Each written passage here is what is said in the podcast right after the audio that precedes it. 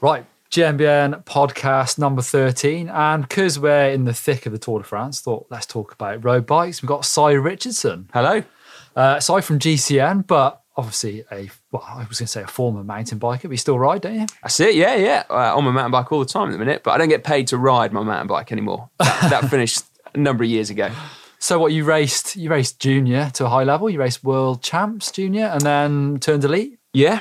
So, um, so yeah, I raced uh, as a full time bike rider. I was paid by the national team for five years. I rode for Subaru Gary Fisher, if anyone remembers them from back in the day. And uh, my last official mountain bike race was the Fort William World Champs in 2007. Right. So uh, cross country. Do I need to stress that? Yeah, cross country rider through and through. Well, I thought it'd be a good opportunity to talk about the tour, road racing, how it crosses over for mountain biking. Because we have seen it a bit in the past. And um, there's a lot of mountain bikes like myself who are sort of um, casual road bike fans. So I ride a road bike a fair amount, but also I like to keep track of the big races like the Tour. And we're into is it the last week now? Yeah, that's right. And if anyone is has a passing interest in the Tour de France, this is the year to get involved because it's is widely being seen as one of the best Tour de France's we've had in decades. It's brilliant. It's absolutely poised on a knife edge. And why is that? Just because it's not as predictable as the old Sky years of knowing what's going to happen? Well, there is a little bit of that. I mean, um, you can, if you've got the best team and the best riders, you can pretty much ensure that you're going to win. There's always like pitfalls and, and potential disasters waiting around every corner, like mountain bikers jumping over the peloton, that kind of recipe for disaster. I was going to talk about that. It, it, I don't like it. It winds me up. It feels like we're like the the younger brother and like, look at me, look at me every year. I'm like, it's kind of pointless. Well, I think it's kind of cool. My my worry is that like one year it's going to go wrong. It will do, yeah. because like at the moment it seems like it's pretty good riders doing it, and you're like, yeah, okay. And then at some point there's going to be some complete chopper who jumps it and then lands in the pro peloton. So you know, yeah, it's one of those things like let's stop it now before it goes disastrously wrong. Yeah, it makes me think the road the road riders are probably just cringing, thinking, "Oh, here we go. This is the guy this year, is it?" That's Yeah, basically. Yeah. oh well. Um, but what about sort of uh, in the past cross country races? Go moving on to the road. I know you did it. Why did you do it? Let's start with that. Well, uh, two reasons really. Uh, the first one, the unavoidable one, is that my time on the British cycling team is coming to an end. I clearly wasn't going to be as good as they needed me to be in order to keep funding me. Um, I was never going to win an Olympic medal, and that was becoming clear at the age of like 22, 23. I wasn't improving enough. Um, and then, and so I, I, yeah, basically I needed to find a job. And so Pro Peloton on the road uh, was a was a pretty good uh, place to go. But actually, as a as a mountain biker, I've been buying you know road cycling magazines for years. Like you know, I was always looked up to to roadies. It looked you know looked good fun. It was kind of like glamorous. It didn't have to clean my bike as much. Um, so so yeah, I'd always wanted to do it, and I dabbled a bit for training. So when I was when I was mountain biking, I'd do the odd road race, and I loved it.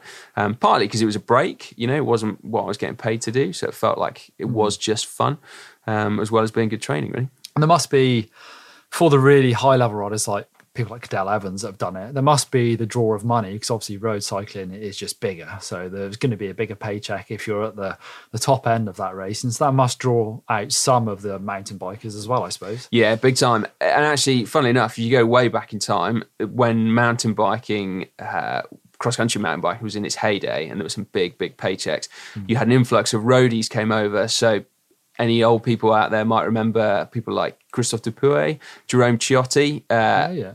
Infamously, they brought doping with them actually for a time, um, but they came over because they were they were okay road riders, and then they came over to mountain biking. And funnily enough, when you take an EPO and you're a good roadie, they were absolutely killing it. Yeah, there was some of those years. Who were we talking about before? Was it Rasmussen? The Yeah. people- those sort of early. Was that 2000s, late 90s? Well, yeah. So Rasmussen came was kind of overlapped with those guys, and then but he was a mountain biker first and foremost. Did he win the worlds in '99? Maybe. I think he did. Yeah. Yeah, and then and then he transitioned over to the road. So he was one of those mountain bikers that, Yeah. that did really well on the road, and he ultimately was looking like he was going to win the Tour de France, and then he uh, got embroiled in a doping scandal all of his own.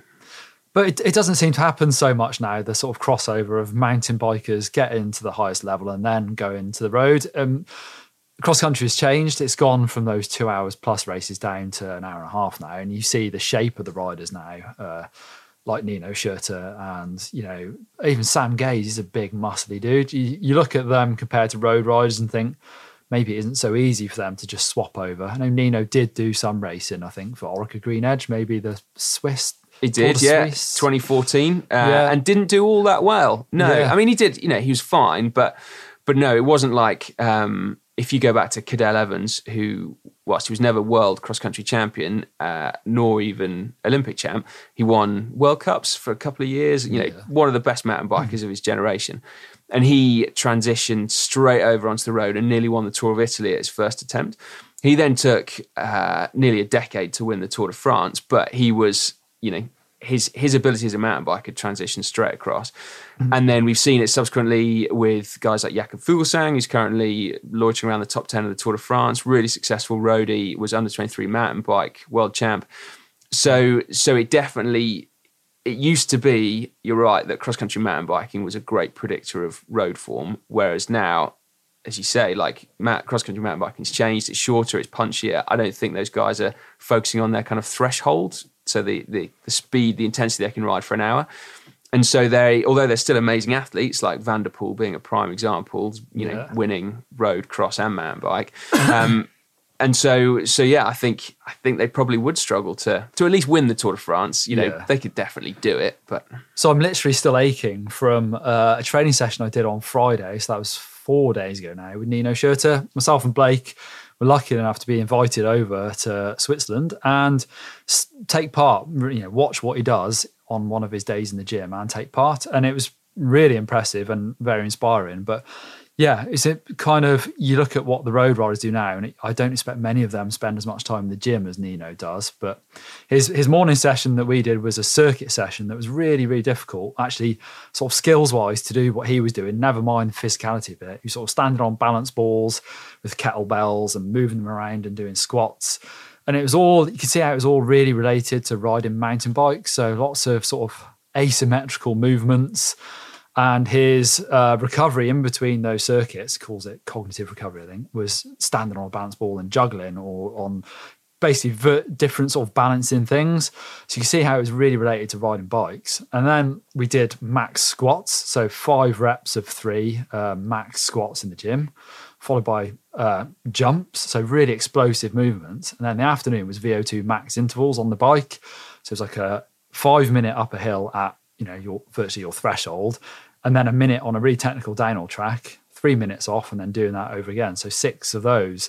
So it was a big day out on the bike. that does sound brutal. literally all my muscles are aching. It definitely wasn't just my legs. Like, you know, my triceps, my core is killing after doing that. So it's it was quite interesting that he was he's really open with it as well, willing to show us what he does, but such a whole body workout that I can't imagine many road riders doing that sort of workout. Anyway. No, I can't imagine many mountain bikers doing that sort of workout either. And I don't know whether it's because you know it's that it's just it works specifically for Nino. Although it looks from from her Instagram like Kate Courtney, his teammate and you know, Yeah. fellow world champ, that she does that kind of stuff a lot. I think so. Um, but uh, but no, it, you know, I'd be, be interested to know how many other cross country mountain bikers either do it or start to do it. But no, it, you certainly wouldn't get the impression that that would help as a road rider. No way. Sagan does quite a lot of funky stuff in the gym. You, again, you see that on his Instagram every now and then. But I think it's very much tailored in the off season. You know, it's not Yeah. like the morning before Tour de France stage. you're going to be doing like cognitive recovery or whatever, Yeah. anything like that. So if Schurter was to decide to go to road, could he compete at a tour? Would he? Where would he sit in a tour? Well, the funny thing about road racing for for mountain bikes who maybe don't know that much about it is that you can there are so many different jobs to do, so many different roles as a pro cyclist, pro road cyclist. So you've obviously got the kind of 15 or so riders that are trying to win the race overall, hmm. but then there's 180 other riders in the race. So some of those other riders are literally going to be supporting the people that are trying to win. So that we call them domestiques. So they'll be getting everything from fetching them water from the team cars to sheltering from the wind, all that kind of stuff. But then you've also got riders that can win or perform well in other aspects of the tour. So you've got the sprinters, and so you maybe got like 15 of those who could potentially win a flat stage of the tour. And so all they have to do is is hide from the wind, save as much energy as possible until the last 200 meters of a stage when they absolutely gun it. So they're your Peter Sagans, your. Cavendishes. Exactly. Yeah, Mark Cavendish, Peter Sagan, prime examples. So they, you know, they're they're very good at going up hills. They don't look like it all the time compared to the guys that are amazing at going up hills. But you know, they'd leave any one of us for dead any day of the week. Um, and then you've also got these kind of other stages that aren't mountain stages. They're not sprint stages. They're kind of like hilly stages, if you like. And that's the kind of stage where you think a rider like Nino might immediately fit in because you've got to be quite explosive to get in the breakaway. You've got to be explosive to go up the hills, and then you've got to be able to win the stage as well. But yeah, I can't imagine him riding up Alpe d'Huez or the Col de Tourmalet and you know and winning that stage. I just don't think he's got the engine at the minute for that. So your, your sprinters going back a step, would they they'd use the domestiques as well? Would they in the day? Yeah. So on you rarely see a team with an out and out sprinter and a GC guy. Okay. So in that so for example, Team Ineos, so formerly Team Sky, Hmm. they they have once had a sprinter at the Tour de France, Cavendish, but it didn't work that well. So their their team is entirely built around riders who are good on the flat and can shelter their team, but then they've also got climbing domestiques. So riders that could probably win stages of their own and finishing the top ten Yeah. are then paid to look after the guys that are going to win the race. Whereas a team that's built around a, a sprinter will have more bigger dudes who are good at riding at 65 k's an hour on the flat. And you know, it's not it's not completely clear cut. There are teams that have got both and are doing well at both. Okay. But but generally, if you're going to put all your eggs in one basket, it's it's either or. So where would Nino sit? He would potentially be a domestique that could win a hilly stage. So he'd have to work for someone else the rest of the tour, but could be one of those riders that jumped away on an unusual stage. Yeah, I think so. Like you wouldn't. He's not a big enough rider to sort of like be a domestique on the flat, and he's also too good for that. I don't think you can go hmm. from being one of the greatest mountain bikers of all time to just being a It's guy that interesting, ferries though. water bottles. But but yeah, I don't. I couldn't see him performing on an out and out mountain stage. Although that said, you know. If you don't, if we'd had this conversation three weeks ago, I'd have said there's a writer called Julien Alaphilippe who's currently in the yellow jersey, and I'd have said Nino has a kind of similar characteristic to him, really punchy, explosive, you know, amazing top end. And but I said, you know, no real chance of winning the race overall. But Alaphilippe currently looks like he might win the Tour de France overall. So it's it's not to say that Nino couldn't win the Tour. It's just that he wouldn't at the moment. So what we've got? Probably six days left of the tour, is it? Uh, hang on a minute. Tuesday to Sunday. Yeah, is that six days? We've got one more rest day, I think. Haven't we? That's today. That's today. So and we're going into the Alps. So does it look likely that Alaphilippe could win? Uh, well, so he, like I said, at the beginning of the tour, there's no way, but he has shown that he's definitely taken a big step on. So he's able to to now climb with the best riders.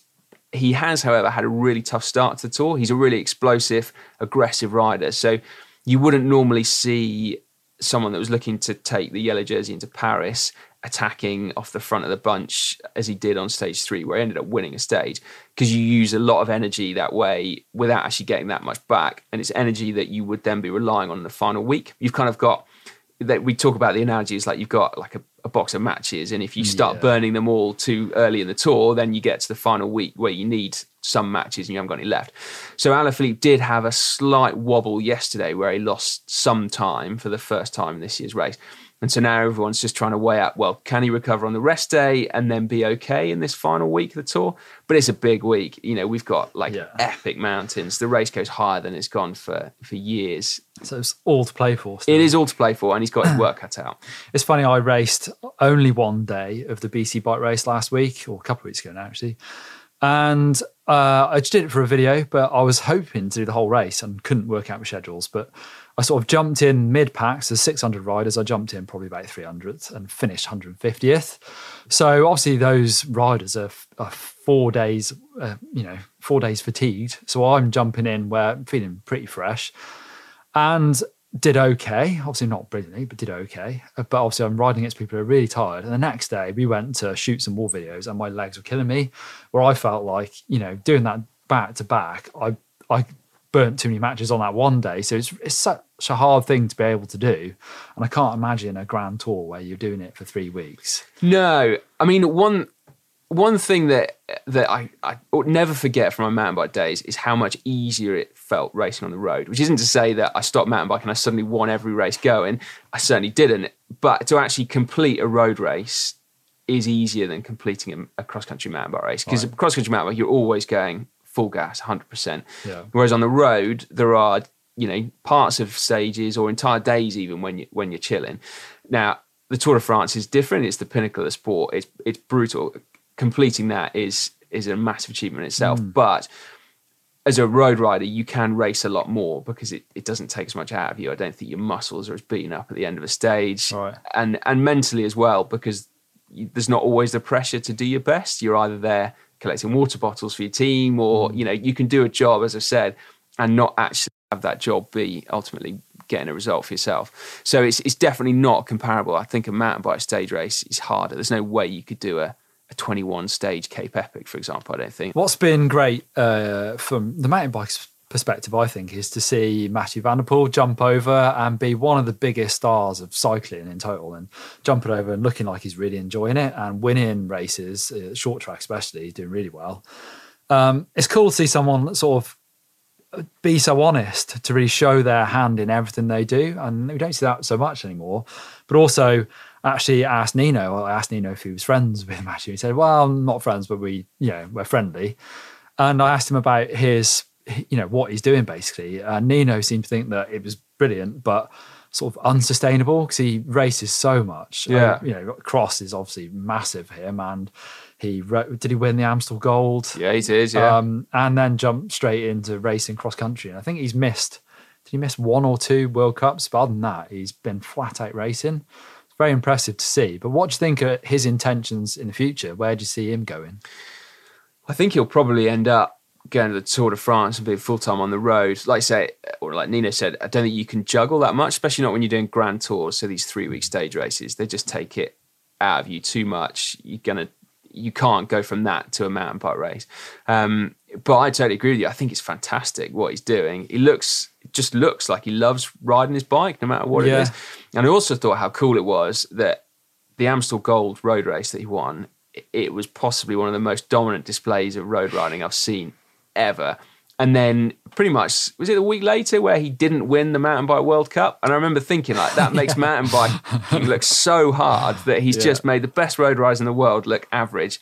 And then suddenly, you know, he hasn't managed to just completely dominate the mountain bike World Cup. So on the one hand, you can see how different it is. On the other hand, you can see how competitive cross country mountain biking still is Yeah.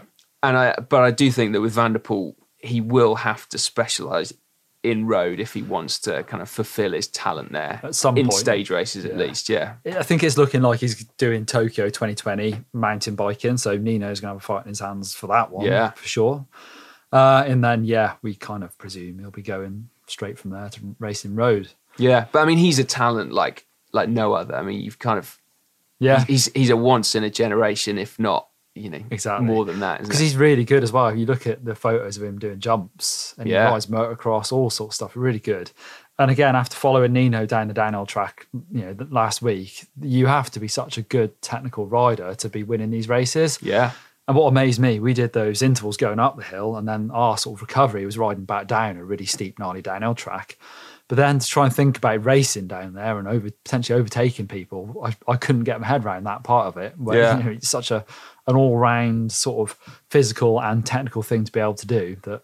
You know, I think Van der Poel and Nino are, are the best at doing that. Yeah, yeah, absolutely. One of the things that we've been talking about on GCN a little bit is is how cool it would be if there was like an overall title for the world's best all round cyclist. So you have like your cyclocross, you have your road racing, and you have your mountain biking in there as well. Because we've seen it on the women's side. Pauline Ferrand Prevot, she Yeah. was concurrent world champ in all three disciplines, and then you know.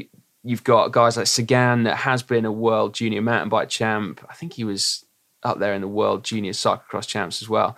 You know, but how good would it be if you could somehow incentivize these riders to do a Mathieu Vanderpool, take Yeah. a bit of time out of the sport that they're paid, you know, properly for? I don't know how you do it. I'm, I'm the only way I can think of is like the paycheck, and you can imagine Van der Poel's must be the Canyon top rider yeah, because they're paying him to ride everything. But yeah, I, it would be a really cool thing to be able to see. wouldn't it just? I, I mean, you just need a you just need a rider with the confidence of a Van der Poel or a Sagan who's just like, you know what, I'm gonna do this mountain bike race or I'm gonna do this road Yeah. race, and yeah, I just that'd be fantastic, wouldn't it? Because that's the debate. It's like how how do they transfer across. What about the technical skills on the road? You do see it in descending, but does that make a big enough difference in these grand tours to, you know, if you're really good at descending, it will make the difference? It can do. You wouldn't you wouldn't say like the tour is always won on downhills, but What about that Froome thing where he dropped onto the top tube? Didn't Oh he? man, well that's insane. Well, actually, Froome's an interesting example because Froome used to be a rubbish bike handler. Froome was awful, but he's obviously worked on it, Yeah. and now is is really quite strong at descending. Thibaut Pinot's another one. He was rubbish, and now he's top five and potentially going to win this his race.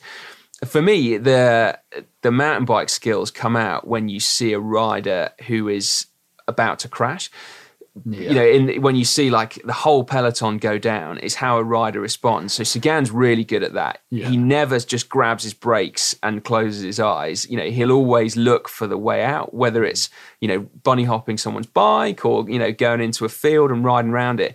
He's always his first thought is not just to grab onto the brakes, is to do something else, and that's a mountain bike thing, isn't it? Like you know, Yeah. in in times of peril, actually having your brakes full on isn't always the best answer. Sometimes you got to let them go and ride it out. Whereas uh, someone like Geraint Thomas the other day got caught up in a crash, and you can see from this photograph that he's sending it over the bars, and he hasn't hit anything. Like there's nothing in front Yeah, of him. He's literally that. just launching it over the bars because he's obviously panicked. And you know, no disrespect to Geraint at all, because he's a brilliant bike rider as Yeah. well as a really lovely bloke. But he does sometimes seem to fall off more than his fair share. Hmm. And I looked at that photo, and I just wondered whether or not that was that was an explanation of why he falls off a lot. Is because instead of looking for the way around and you know taking the mountain bike option, bunny hopping on the curb, whatever, he's literally just gone, oh god, and brakes on, sends it over the bars, and Yeah. fortunately there was a Pinarello to land on, and actually you escaped unhurt. But uh, Well, we saw it with uh, Blake riding with Jeremy Powers, obviously a brilliant bike rider. I think obviously riding a, a drop bar bike around a muddy field does make you a good bike handler. Unfortunately, we saw Van Aert hit the barriers and have a really nasty injury from Yeah. that. And he's obviously a very good rider, but that was on the time trial, wasn't it? So blowing, uh, you would expect. Yeah, I think with that one, he like there was a there was a dodgy barrier basically that was kind of sticking out, and he was so committed and going so fast. I just I just think it was one of those things where the barrier stuck out. He wasn't expecting it, and I think it just took him out. Yeah, shame to Um, see him not make the end of the race. Oh, awful, awful to see. Yeah, especially when you hear about like you know surgery to his upper thigh. I don't. Um, I can empathise with that. yeah, yeah, I bet you can. Um, but yeah, he's another one where you'd think. Oh, actually, having said that, in Paris Roubaix, he just fell off on a corner as well. Oh, right. Not to say that his, his bike handling skills are, are lacking, but um, Well, we saw Lancey Boy ride through a cornfield. that's right. And uh, you know, former top five in North American mountain bike cross country races. races. Is it, is it the level? Leadville 100, I think he races. Yeah, he does. Yeah, yeah. I think he's actually just like he's an example of someone that used to be a triathlete and can actually ride a bike. Yeah. uh, which is you know there's, there's not many of them knocking around. Uh, but yeah, I think he spent a lot of time riding riding mountain bikes, and and that helps. It might just be like a, like an instinctive thing, but I, you can't help but think, well, actually, yeah, being able to you know Yeah. get your way out of situations is pretty important. Get some of these roadies on a mountain bike boot camp then, maybe on the in the off season. Well, they do try. Some uh, some of the pro teams will do like an off road boot camp, and it's quite funny because like to see it. some guys are rubbish, absolutely rubbish. Uh, but then there are more people that have spent you know spent their like formative years mountain biking than you than you'd think. Like, there's a there's a big Oh, old sure, list, yeah, yeah. Of, of top top uh, roadies that have mountain biked. And if I was going to say to someone, you know, how to get into road racing, 100%, I'd say do everything when you're a kid: mountain bike, cyclocross, road, Yeah. the whole lot. Yeah, absolutely. Right. Thanks, I. Good chat. And I'm looking forward to the last week of the tour. So Yeah, absolutely. Yeah, do make sure you check it out. Can I just can I give a quick plug? We've Yeah, got go highlights every day on the GCN Racing YouTube channel. Excellent. So, uh, so yeah, you only have to watch five minutes a day, and you know everything there is to know about the Tour de France. Great. Cheers, Si. All right, man. No worries.